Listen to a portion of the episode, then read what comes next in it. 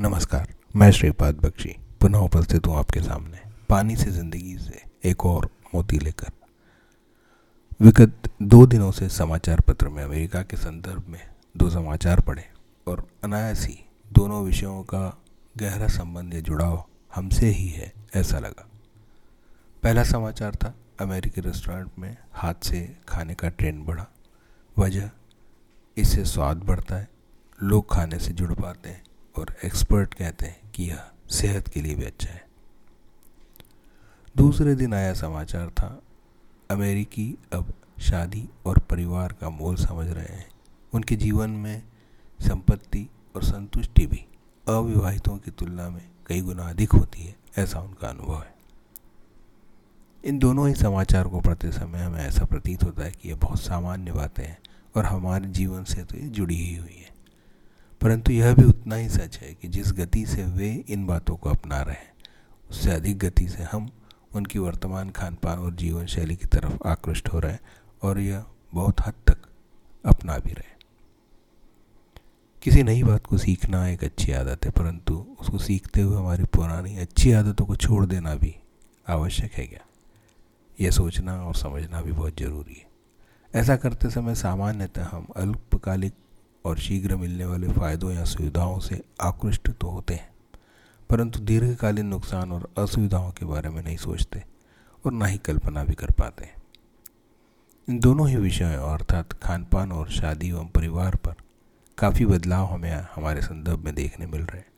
वे सही हैं या गलत, इस पर कोई भी टिप्पणी न करते हुए इन विषयों पर बात किए जाने की, चर्चा किए जाने की तो आवश्यकता ज़रूर महसूस होती है। जहाँ तक हाथ से खाना खाने का प्रश्न है यह हमारे द्वारा खाए जाने वाले खाद्य पदार्थों के लिए एक प्रकार से अनिवार्यता है, जैसे रोटी को काटे चम्मच से नहीं खाया जा सकता। परंतु यह एक बहुत ही छोटा पहलू है। हमारे यहाँ हमने खाना बनाने को शास्त्र का दर्जा दिया है और खाना खाने को एक यज्ञ कर्म की संज्ञा दी है। इसलिए खाए जाने वाला कौर शरीर में यज्ञ में दी जाने वाली आहुति के समतुल्य माना गया है। जैसे ही इस भावना के साथ खाना बनाया जाएगा और खाया जाएगा तो उसमें कितने ही सहज और स्वाभाविक भाव अपने आप जुड़ जाएँगे।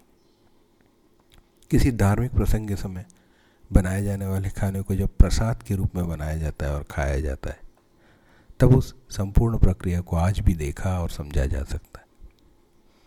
इन परंपराओं से हमारे वरिष्ठ जुड़े रहे और हम दूर हो। रहे दूसरा विषय, शादी और परिवार पर कुछ अलग नहीं लिखा जा सकता क्योंकि इस संदर्भ में हम पश्चिम की तरफ़ काफ़ी दूर जा चुके हैं। पूर्व में हम जिससे परिवार कहते थे, वह आज रिश्तेदार में परिवर्तित हो चुका है। छोटे घरों से में ज़्यादा सदस्यों वाले परिवार, अब बड़े घरों में कम सदस्यों की फैमिली में परिवर्तित हो चुके हैं। जिस गति से यह सब हो रहा है, हो सकता है माँ बाप भी परिवार की सूची से हटकर रिश्तेदारों की सूची में पहुँच जाए। क्योंकि यदि पति पत्नी ही एक कॉन्ट्रैक्ट के तहत साथ रहेंगे तो स्वाभाविक है कि उस कॉन्ट्रैक्ट में भी शर्तें होंगी। उन शर्तों पर सहमति होगी और उस सहमति में सहूलियत होगी, ज़िम्मेदारी नहीं। जैसा कि तय था, क्या सही और क्या गलत, इस बात पर टिप्पणी नहीं करना है।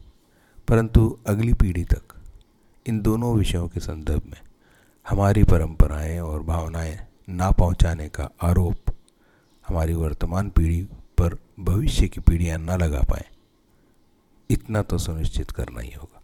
जय हो, नमस्कार।